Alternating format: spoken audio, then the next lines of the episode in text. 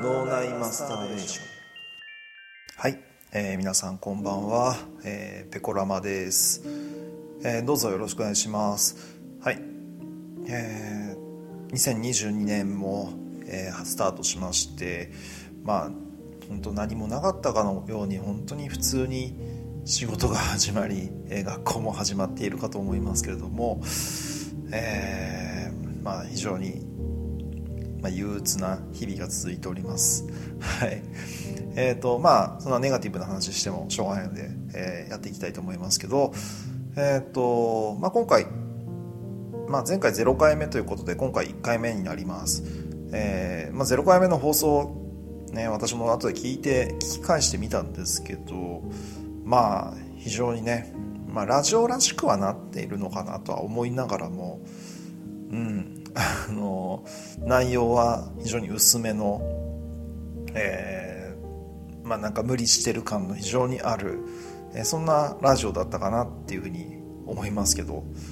いかがだったでしょうか？まあいろいろとあのアドバイスいただければなというふうに思います。はい。でえっ、ー、と、まあ、今回ですねまあ私しか今話してませんけども実はちょっと拓郎さんの方があ今日不在ということでなんと私ペコラマ一人で、えー、ソロでやらせていただいております。ということで、えーと、なかなか一人で進行していくのも辛いところがあるんですけど、えー、やっていきたいと思います。はい。えー、ではですね一発目、えー、脳内マスターベーションラジオ、えー、スタートということで、えー、よろしくお願いします。えー、ではですね最初、えーとまあ、最近と特に感じることなんですけど間間の話ですね、えー、間というのは例えばあの言葉あ誰かとの会話の中でのその間とか、まあ、間延びとか、えー、間が悪いとか、まあ、そんな風に使われるその間の話になります。えっ、と、まあ、特にえー、まあ、芸人さんとかあの突っ込む時の間が大切とかあ、まあ、そんな話はよくあの聞きますけど、まあ、特に人とのこの会話コミュニケーションの中でその間っていうのはとても大切だよねっていう話をよくあの、まあ、仲間ともするんですけどえっ、ー、と何て言うんだろう。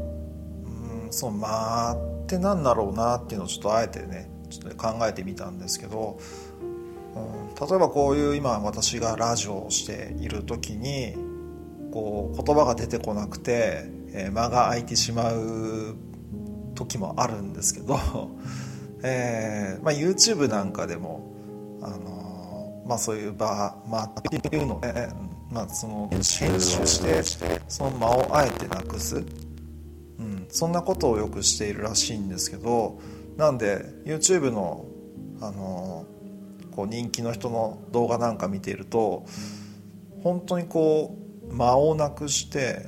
矢継ぎ早に言葉がこうダーってこう流れてくるような、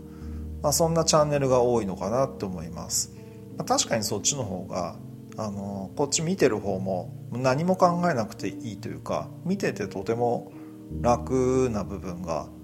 あるのかなっていうふうに感じますね。なのであえてそうやって間を編集してなくすっていうそんなことをしてるらしいんですけど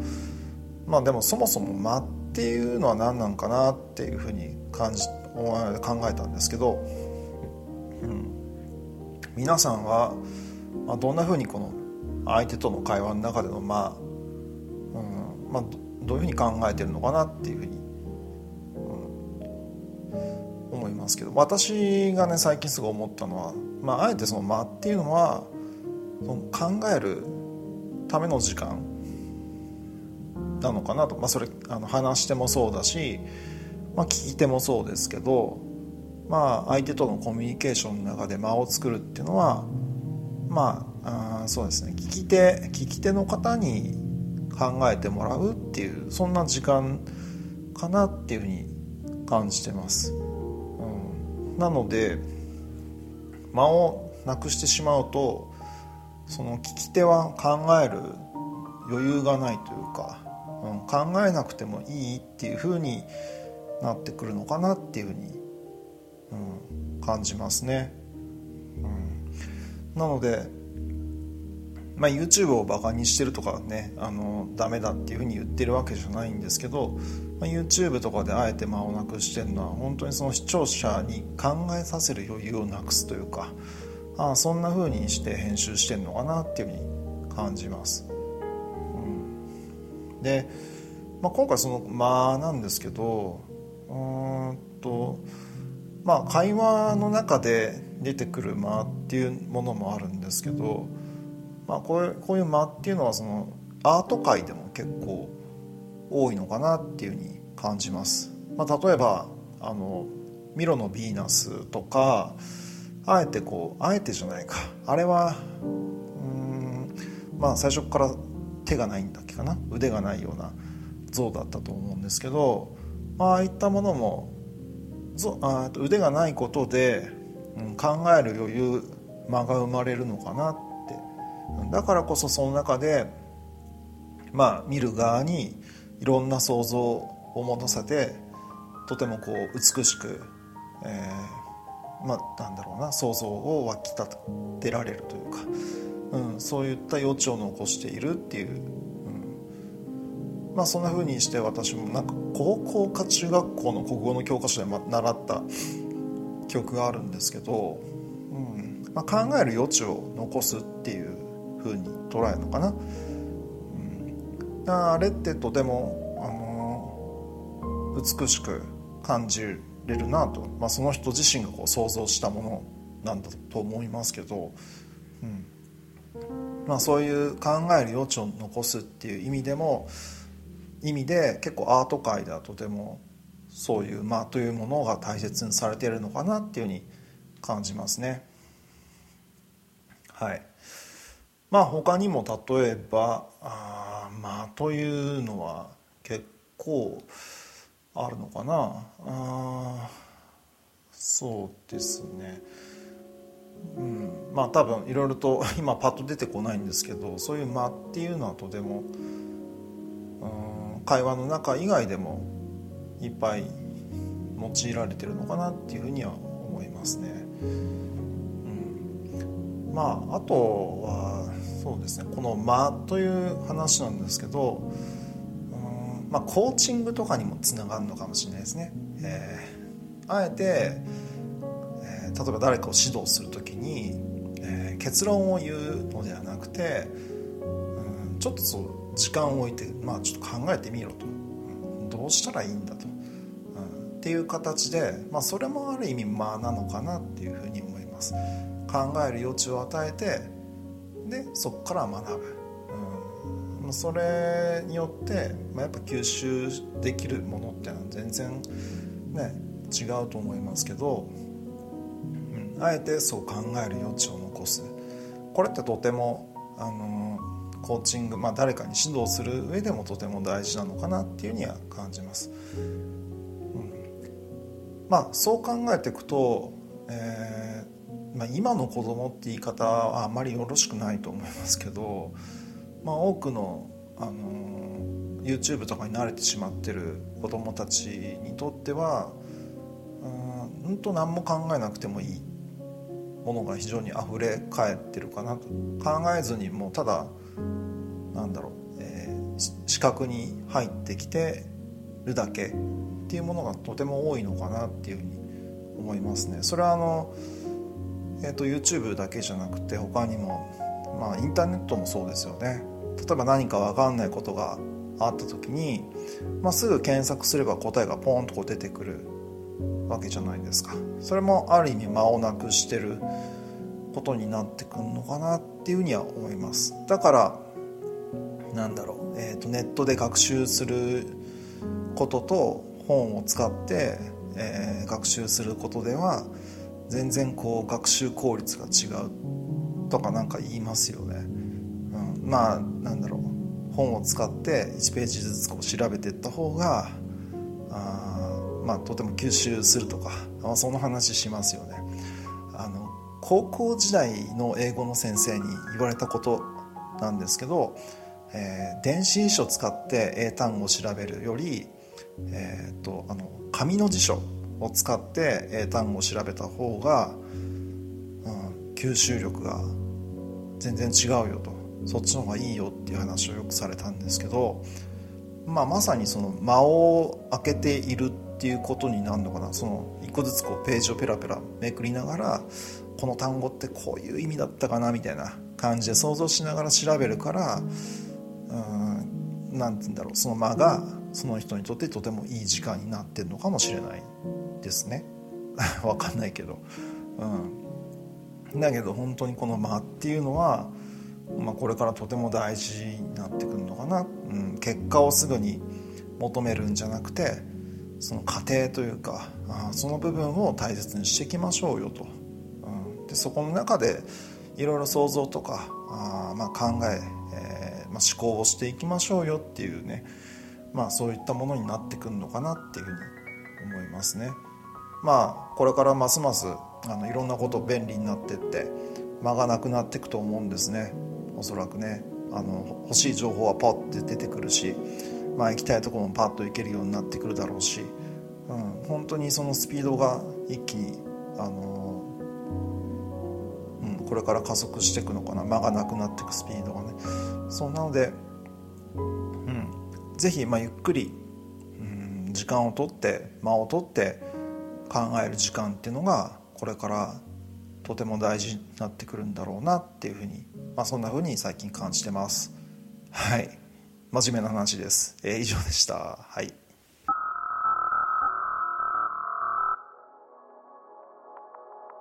はい、えー、続いていきましょう。えー、っと。はい。まあ終始私の雑談になってしまいますけどえー、いいのかなこれで、まあ、とりあえずやっていきましょう。えっ、と最近もう一つ気になった記事があったんで紹介したいと思います。えー、まあ明るく話すことではないんですけどえっ、とミッシング・チルドレンというお話ですね。はい。えー、これ皆さん知ってますかね？えっ、と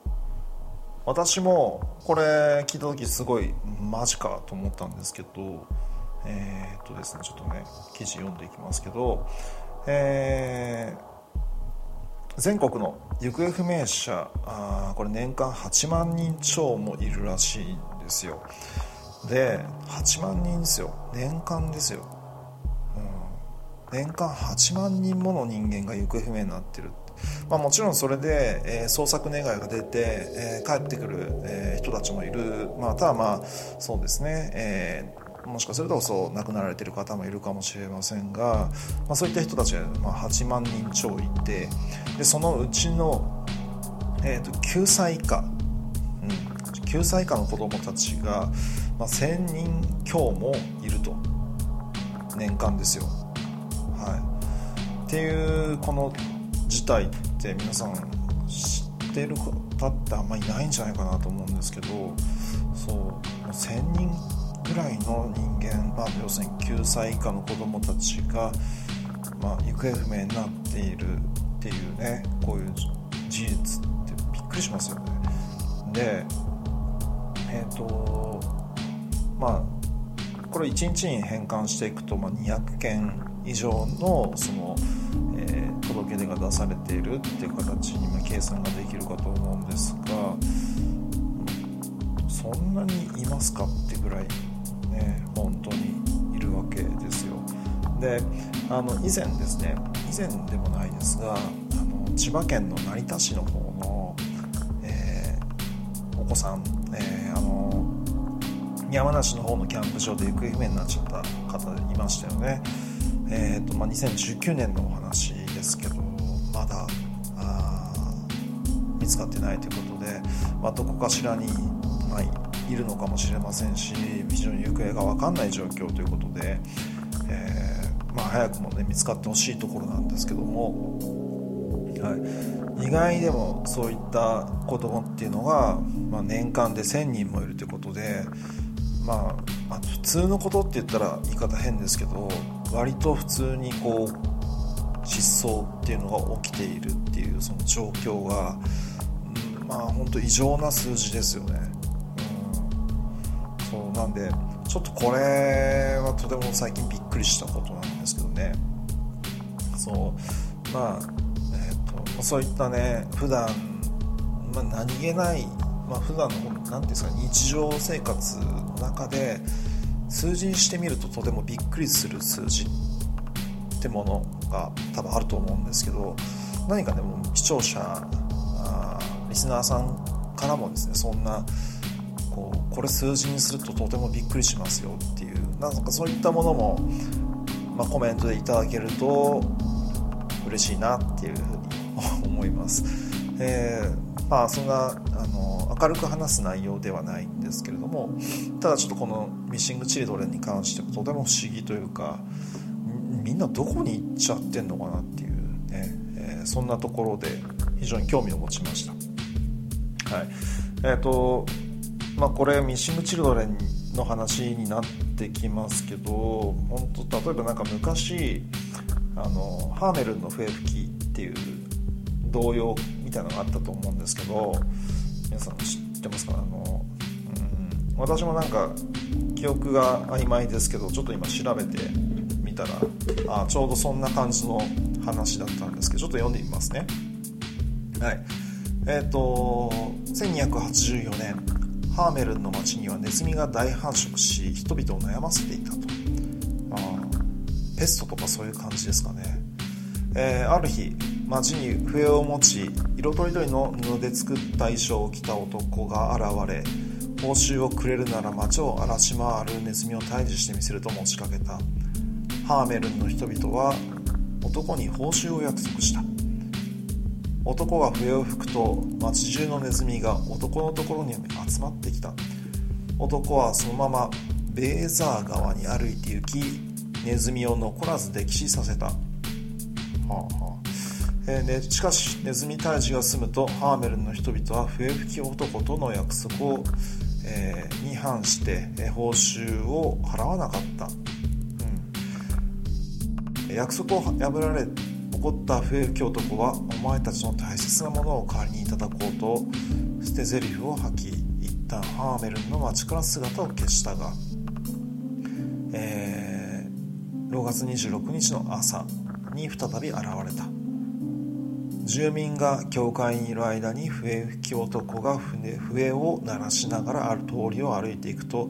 家から子供たちが出てきて男の男の後についていった。130人の少年少女たちは笛吹き男の後に続いて町の外に出て行き市街の山腹にある洞窟の中に入っていった。そして穴は内側から岩で塞がれ笛吹き男も子供たちも二度と戻ってこなかった。はい。っていうそんなあ童謡が童謡ですかね、えー、伝承？まあそんな話があったと思いますけどまさに、うん、まさにではないですけどまあねちょ怖いですよね。こういうふうに笛吹き男が、うん、子供たちを誘拐してる、まあ、そんなわけはないんですけど、まあ、昔ももしかするとこんだけの人数がもしかするとですよあの誘拐されていることもあったのかもしれないですね。うんはい、まあ本当にあの早くもね、まあ、そういった事件等がね、解決してもらえることを望みますけど、うん、とても怖い話だなというふうに思いました。はい